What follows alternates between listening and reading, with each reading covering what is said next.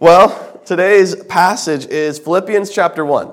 So go ahead and turn there if you wouldn't mind. We're going to be focusing primarily on verses 9 through 11, but we'll also read and talk a little bit about verses 1 through 8 just to set the context. I've titled today's message, Consistent Love in a Changing Culture. Here's a question do you feel the pressure? I can. I can feel it on every side. Culture is pressing in on the church, isn't it, church family? You know, we can't go a day anymore without having something attack our biblical mindset. The hate toward Christ and in turn toward us, Christ's bride, is growing. I'd say it's even abounding. We do not accept as good the things the world presents to us. They want us to condone things that God has made abundantly clear are sinful and are destructive. And because we do not condone these things, we're labeled many different horrible names, aren't we? What do we do? In Philippians chapter 1, the Apostle Paul writes to the Philippian church, starting in verse 1 Paul and Timothy, bondservants of Christ Jesus, to all the saints who are in Christ Jesus who are in Philippi, including the overseers and deacons. Grace to you and peace from God our Father and the Lord Jesus Christ. I thank my God in all my remembrance of you always offering prayer with every joy in my every prayer for you all, in view of your participation in the gospel from the first day until now. For I am confident of this very thing, that he who began a good work in you will perfect it until the day of Christ Jesus. For it is only right for me to feel this way about you all, because I have you in my heart, since both in my imprisonment and in the defense and confirmation of the gospel, you are all partakers of grace with me. For God is my witness how I long for you all with the affection of Christ Jesus. And this I pray, that your love may abound still more and more in real knowledge and discernment, so that you may approve the things that are excellent, in order to be sincere and blameless until the day of Christ having been filled with the fruit of righteousness which comes through Jesus to the glory and praise of God. Did you know that Paul was actually in prison when he wrote this? The Apostle Paul was in prison as he was writing this letter, but you wouldn't know it by how joyful he is in the introduction to this letter, would you? Instead of starting this letter off all dark and gloomy that he's in prison, he starts off with joy, much joy, in fact. I imagine Paul sitting in that dimly lit prison cell on that dirty, smelly prison floor with rats scurrying around, and, and he can sound the he can hear the sound of other prisoners cursing, yelling, yammering in the background. But Paul sits there, calm, collected, with a smile on his face as he writes to this wonderful church in Philippi. Notice that in the first five verses, Paul greets them and talks about how he is so thankful for them and so joyful for how they've responded to the gospel. He says, from the first day until now, they have participated in the amazing work of sharing the gospel, the good news. Many people tended to give up on Paul as trials would pile on, but this church decided they would stay true and they'd stay faithful by supporting him through all of this, even now as he was in prison. It was probably nice, a nice change of pace for the Apostle Paul because he was so used to being abandoned and mistreated when things got tough. But the Philippian church, they refused to do that. They stayed true. And just like us, they were under quite a bit of pressure in that culture. Nobody around them liked the fact that they gave up their culture's ways to go and pursue the living and true God. I believe they were under an immense amount of pressure, just like we are in this day and age. Yet, they stayed faithful. And they supported Paul even as he was locked up for proclaiming the gospel. In spite of the pressure, this church stayed true. In verse 6, we see that he exclaims that he is truly confident that God will continue working in them and growing them to be more like Jesus. In fact, he seems to have no doubts, no doubt that God would continue the sanctifying work within their heart. In other words, he had no doubt that God would continue this work of making them more and more like Jesus. But how was he so confident of that? How was Paul able to say something so definite about this church? I mean, he was locked up in jail. He wasn't able to see any of them in person. How on earth was he able to be so confident that God would not give up on or leave or stop the process in this church in Philippi? Well, he explains in verses 7 and 8 in verses 7 and 8, notice how he explains that the reason he's so confident is because they have assured him of their salvation by how they've acted ever since hearing the gospel. And Paul knows that God does not give up or abandon his children. And their actions and how they've reacted and continued to react to the gospel ever since they heard it have, has assured Paul that they were truly children of God and that they too were partakers of the same grace that Paul was saved by and that Paul became a child of God through. He says that even in his imprisonment, they had defended and confirmed the gospel, the good news that Jesus saves sinners because he paid for their sin on the cross. And then he died and he rose again so that whosoever would place their faith in him will be saved forever and eternally. Only a church that truly has Jesus would stand so firmly on the gospel in the face of such pressure. And that's what Paul is saying. He is confident that God would continue this work in their hearts because he was, he was sure that they truly were a church that had Jesus. Does this church, Grace Calvary Church, truly have Jesus?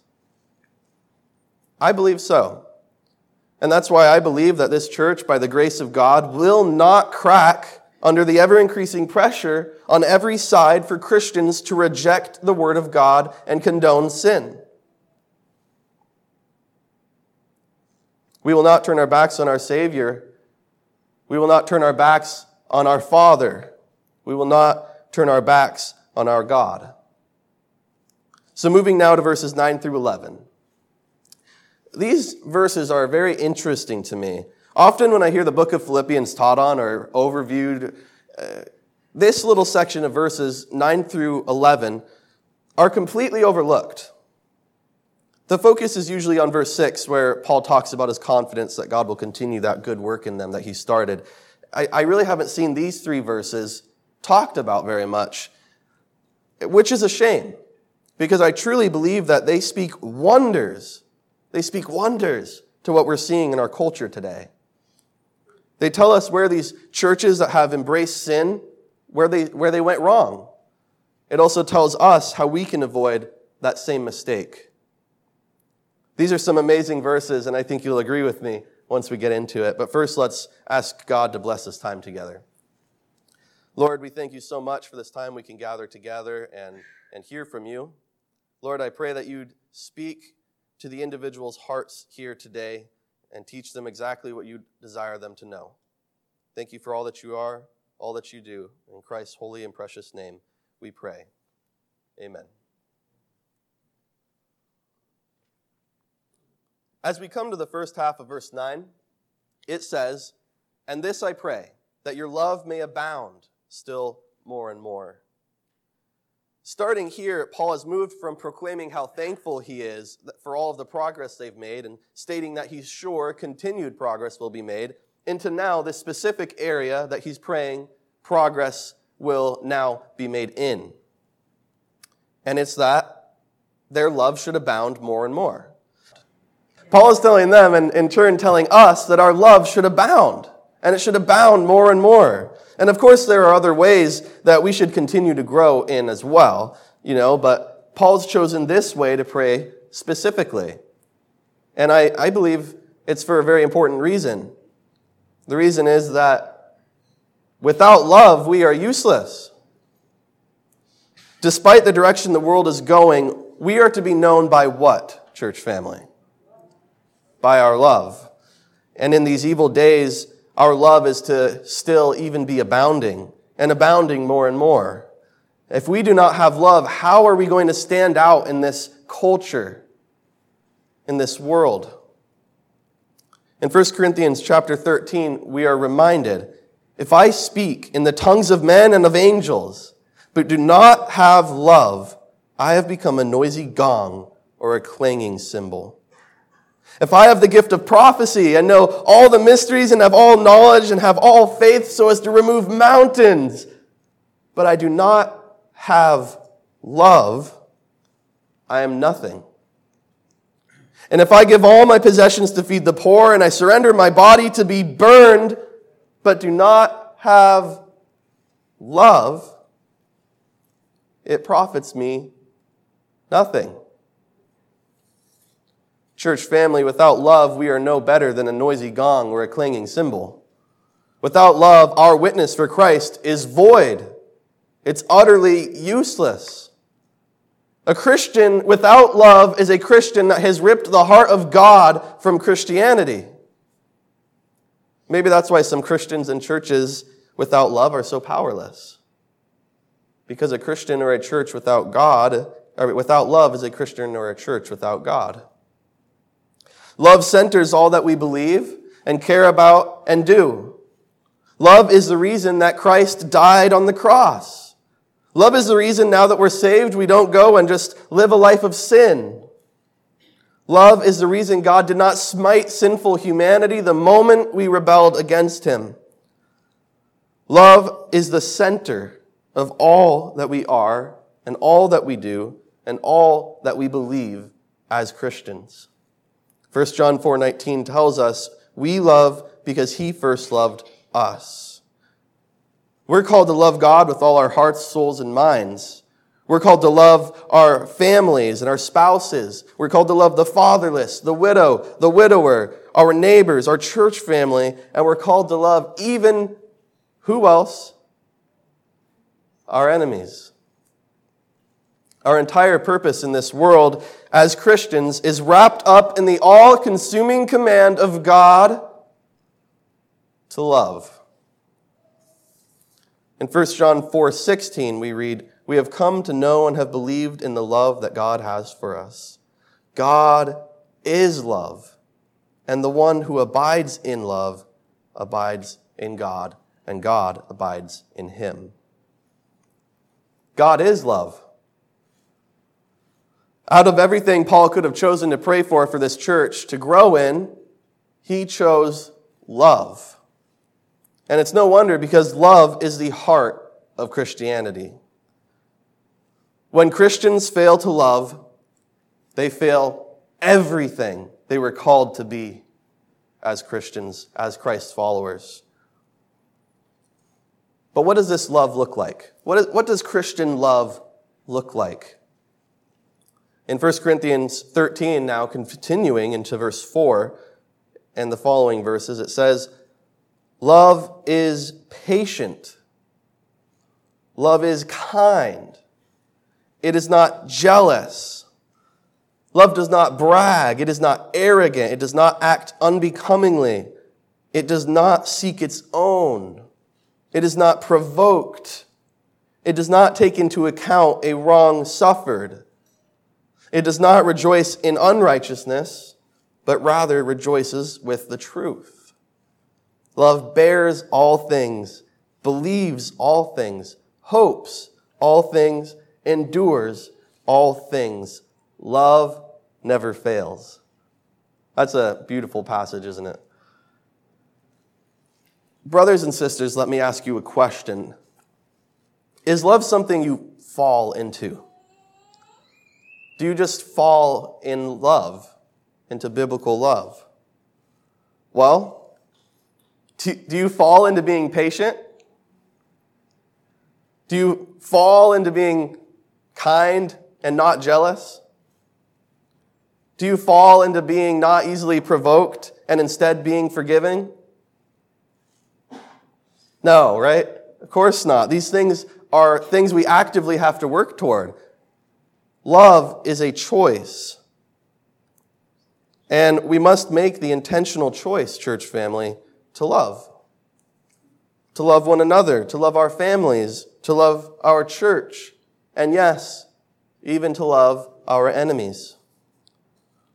And Paul tells us, the church, Christ's bride, we must abound and grow in love. Amen?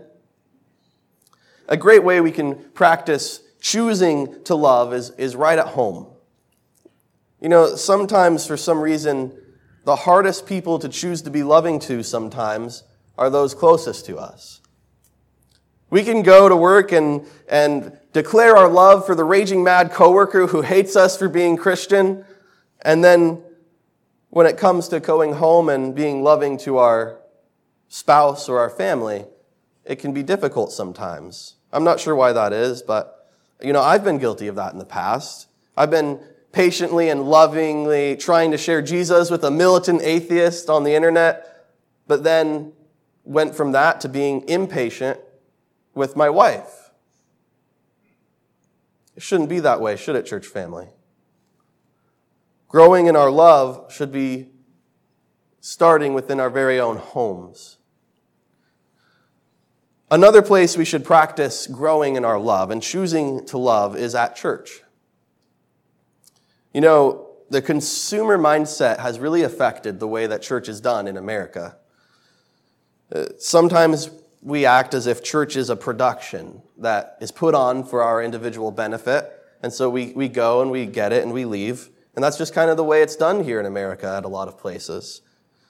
Sometimes people don't go at all because they can get what they want from home that being the message.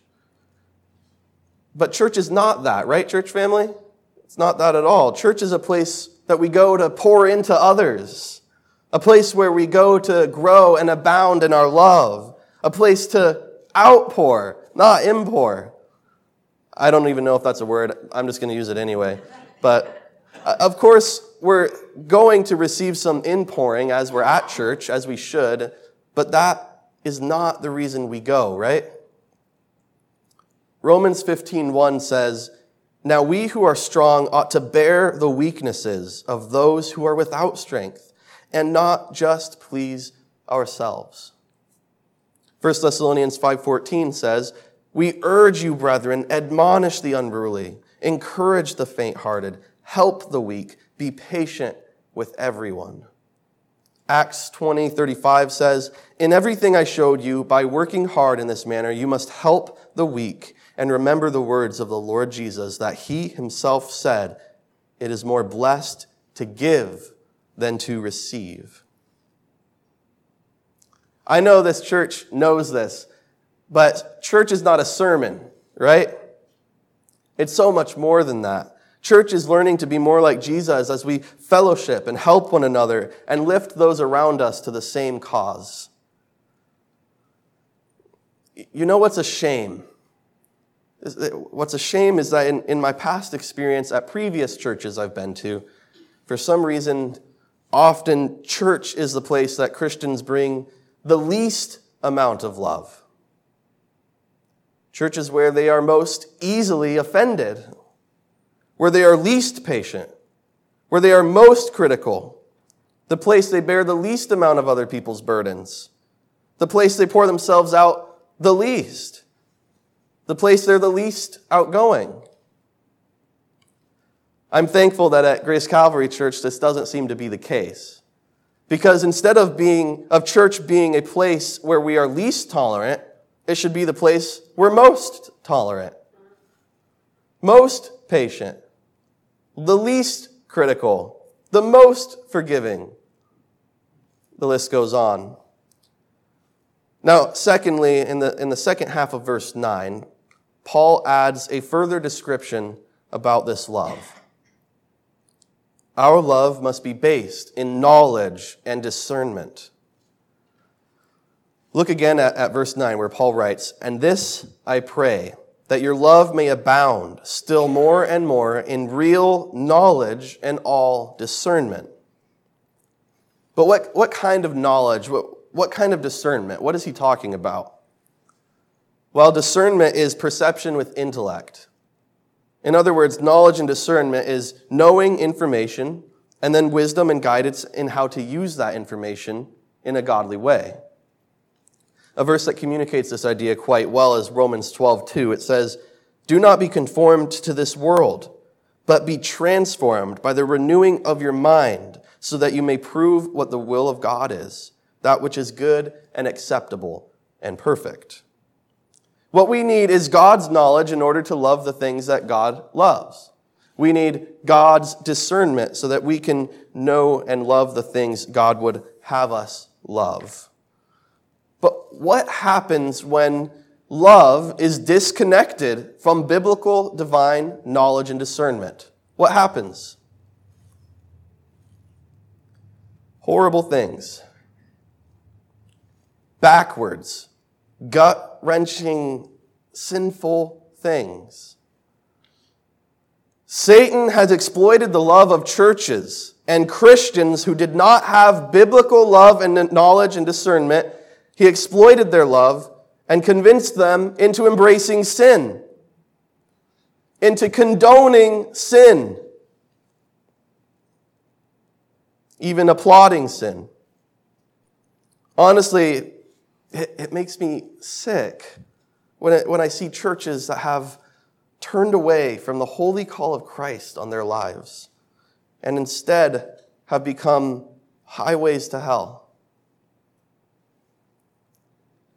Rather than being beacon, a beacon of light, these churches use love as an excuse to reject God's word and gloss over sin. Such churches have been turned into a trap door to eternal destruction. Make no mistake, Satan does and can use misguided and misinformed love to lead people away from God. Instead, just as Paul desired for the Philippians, by their love based in knowledge and discernment, they should be beacons of light. And this world is walking in darkness, church family. Trust me, they, they need light. Remember this that Knowledge and discernment paired with love is absolutely essential. They are key. It is inseparable. Because if you are a Christian without knowledge and discernment, your love will inevitably be used against you and against worse, against Christ. If you are a Christian unfamiliar with the Word of God, where we find all knowledge and discernment, your love will inevitably be used against you and against Christ. If you're a Christian purposely disobeying the Word of God, your love will inevitably be used against you and against Christ. Because the Word of God is where we find all knowledge and discernment. But it's painful to be truly loving in these days, isn't it? Our love for God and for others guided by true knowledge and discernment is why our culture, our sinful world and culture defines us as some of the following terms hateful, homophobic, sexist, misogynistic, even evil. Because of our unwillingness to compromise on what the Bible says We've been called those things. And that's what the world thinks that we are. But here's the thing God calls us to be loving and to love no matter the consequences, right? Just like Jesus. What was Jesus' consequence for loving us? The cross. Jesus loved no matter the consequences, didn't he? no matter the pain. So, what is the reason we're unwilling to compromise, brothers and sisters? It's love. It's love for God and it's love for the perishing. And it's the love of Christ that constrains us to proclaim the good news of the gospel and call sin sin. True love isn't quietly standing aside while we watch millions of people march into the highway of hell, is it? True love burns so brightly, we are persuaded to proclaim the death of Jesus for our sins and his burial and his glorious sin defeating resurrection. Our love will not allow us to condone a person sprinting toward the fire. Yes, if we need to beg and plead like a street beggar for those who are lost to come to Christ, we will. Proverbs 24:11 says, "Rescue those who are being taken away to death and those who are staggering toward the slaughter. Hold them back."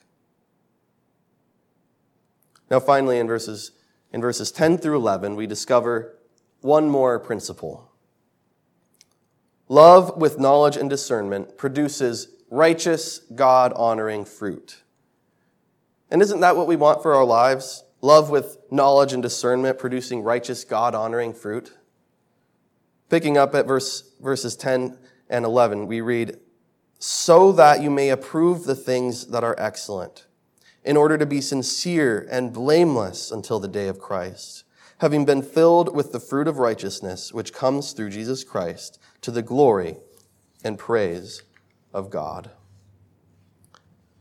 In verse 9, we learned that our love needs to grow and abound, and that it needs to grow and abound with knowledge and discernment. Now we consider verses 10 through 11 what the result will be. Love with knowledge and discernment produces righteous, God honoring fruit. We here in the 21st century, with the moral collapse are we, we're witnessing, we need this now more than ever. We need to be able to approve what Paul describes as excellent. What does that mean? What does approving what is excellent mean? It means being able to distinguish between good and evil. Knowing with absolute certainty, certainty, what is right and what is not right. It means knowing God's perfect and holy will. Notice in verse 10 how Paul also explains that this in turn will cause us not to live contradictory lives to the truth of God's word, living with life without hypocrisy. What naturally must go with approving what is excellent? Well, if you're approving what is excellent, that means you're what? Not approving of what is not excellent. If we abound in love and knowledge and discernment, we will know what things to approve and what things not to approve, the things that are displeasing to God. If I can speak to my own generation for a moment, we struggle with a lot of things evolution, sexual identity, drug use, such as fentanyl, which is killing more and more people every day. So many people want to be the author of what is good and evil, don't they? Sometimes their arguments may seem convincing, but we must ask ourselves isn't, is it excellent? Is it godly? Is it righteous? Because that's what matters. Listen to the prophet Isaiah's warning in Isaiah 5:20. Isaiah 5:20 it says, "Woe to those who call evil good and good evil, who substitute darkness for light and light for darkness." who substitute bitter for sweet and sweet for bitter. Steve Dallas Kelby and I, uh, Steve and Dallas are a couple that comes to our second service. We were talking about this subject the other day. What does it look like to love a homosexual or a transgender person? What does, what, does, what does that look like? What does knowledge and discernment look like in that situation? What does approving what is excellent look like in that situation? What about parents? Maybe some of you have, have children or, or grandchildren that struggle with these, with these sensitive issues. Maybe it's a, a grandchild or a daughter or a son. Beloved, we want to love the lost. We must love the lost and the confused to the cross of Christ. We must love the person even if we don't love the sin. We must treat them with kindness and respect and care, looking out for their best interests by being honest about the penalty and the consequences of sin. We must point them to Christ and challenge them to believe in him. Jesus himself said, It is not those who are healthy who need a physician, but those who are sick. I did not come to call the righteous, but sinners. So, how do we love a homosexual or a transgender person? We love them just like we love everyone else, the same exact way. 1 Corinthians 13 describes exactly how to do that. We read that already. And we love them to the cross of Christ. Then we watch how Jesus will change their lives. It's an amazing thing what Jesus does when someone comes to the cross of Christ, isn't it? We can all attest to the fact that Jesus absolutely transforms people's hearts and lives. John 3:16, it's such a simple yet profound verse. John writes in John 3:16, "For God so loved the world that he gave his only son so that whoever believes in him shall not perish but have eternal life." For God did not send the son into the world to judge the world, but that the world might be saved through him. He who believes in him is not judged. He who does not believe has been judged already, because he has not believed in the only begotten Son of God. That's the simple truth. And that's offered to every single person who would simply receive it. There's not one person that God would not save. Paul acknowledged the amazing growth that had taken at this, at this church in Philippi, and, and he continues to pray that their growth would happen more, that they'd continue to grow. I believe this church, Grace Calvary Church, is growing spiritually, and we need to continue. So I pray for myself and this, and this wonderful church family that our love would abound in knowledge and discernment. In a fluid culture, in an ever changing society whose definitions of love change too rapidly to keep up with, the consistent, unchangeable love of Jesus Christ stands in stark contrast. Where the love of Christ is, no heart can hide. No eye can unsee what Christ's love shines forward. If we reflect the true, authentic love of Jesus unto the world, we expose the fake, counterfeit love that the world has attempted to fabricate. The world says, love is approving of sin. Christ's love says that love is not approving of sin. The world says love is ignoring the Word of God. Christ's love says love is exalting the Word of God. The world says love is letting people choose their own path. Christ's love says love is showing them where that path leads. We, as those who shine Christ's love, do not accept and condone and ignore sin. Divine love compels us to preach Christ and Him crucified. It compels us to preach the truth that, every, that the sin everyone desires to accept and condone and ignore is why Jesus had to be nailed to the cross. Is there anything less loving than to ignore the sin that caused Christ to be nailed to the cross? Is there anything less loving than to ignore the sin that convinces people to leap into hell? Though people think they're being loving by condoning these things, they're doing the opposite. True love is love that abounds in knowledge and discernment, which results in knowing what to approve and what not to for the sake of Christ and others. Church family, our love needs to abound and abound with knowledge and discernment so that we can be the beacons of hope and love and truth that God has called us to be. Let's pray. Lord, we thank you so much for this time we can come together. We worship you. We thank you, Lord, and we ask you to, to teach us how to love the biblical way. Thank you, God, for all that you are and all that you do, and for the amazing love that you shine forward as Christ entered this world and lived among us and was the example of true love as he went to the cross. Amen.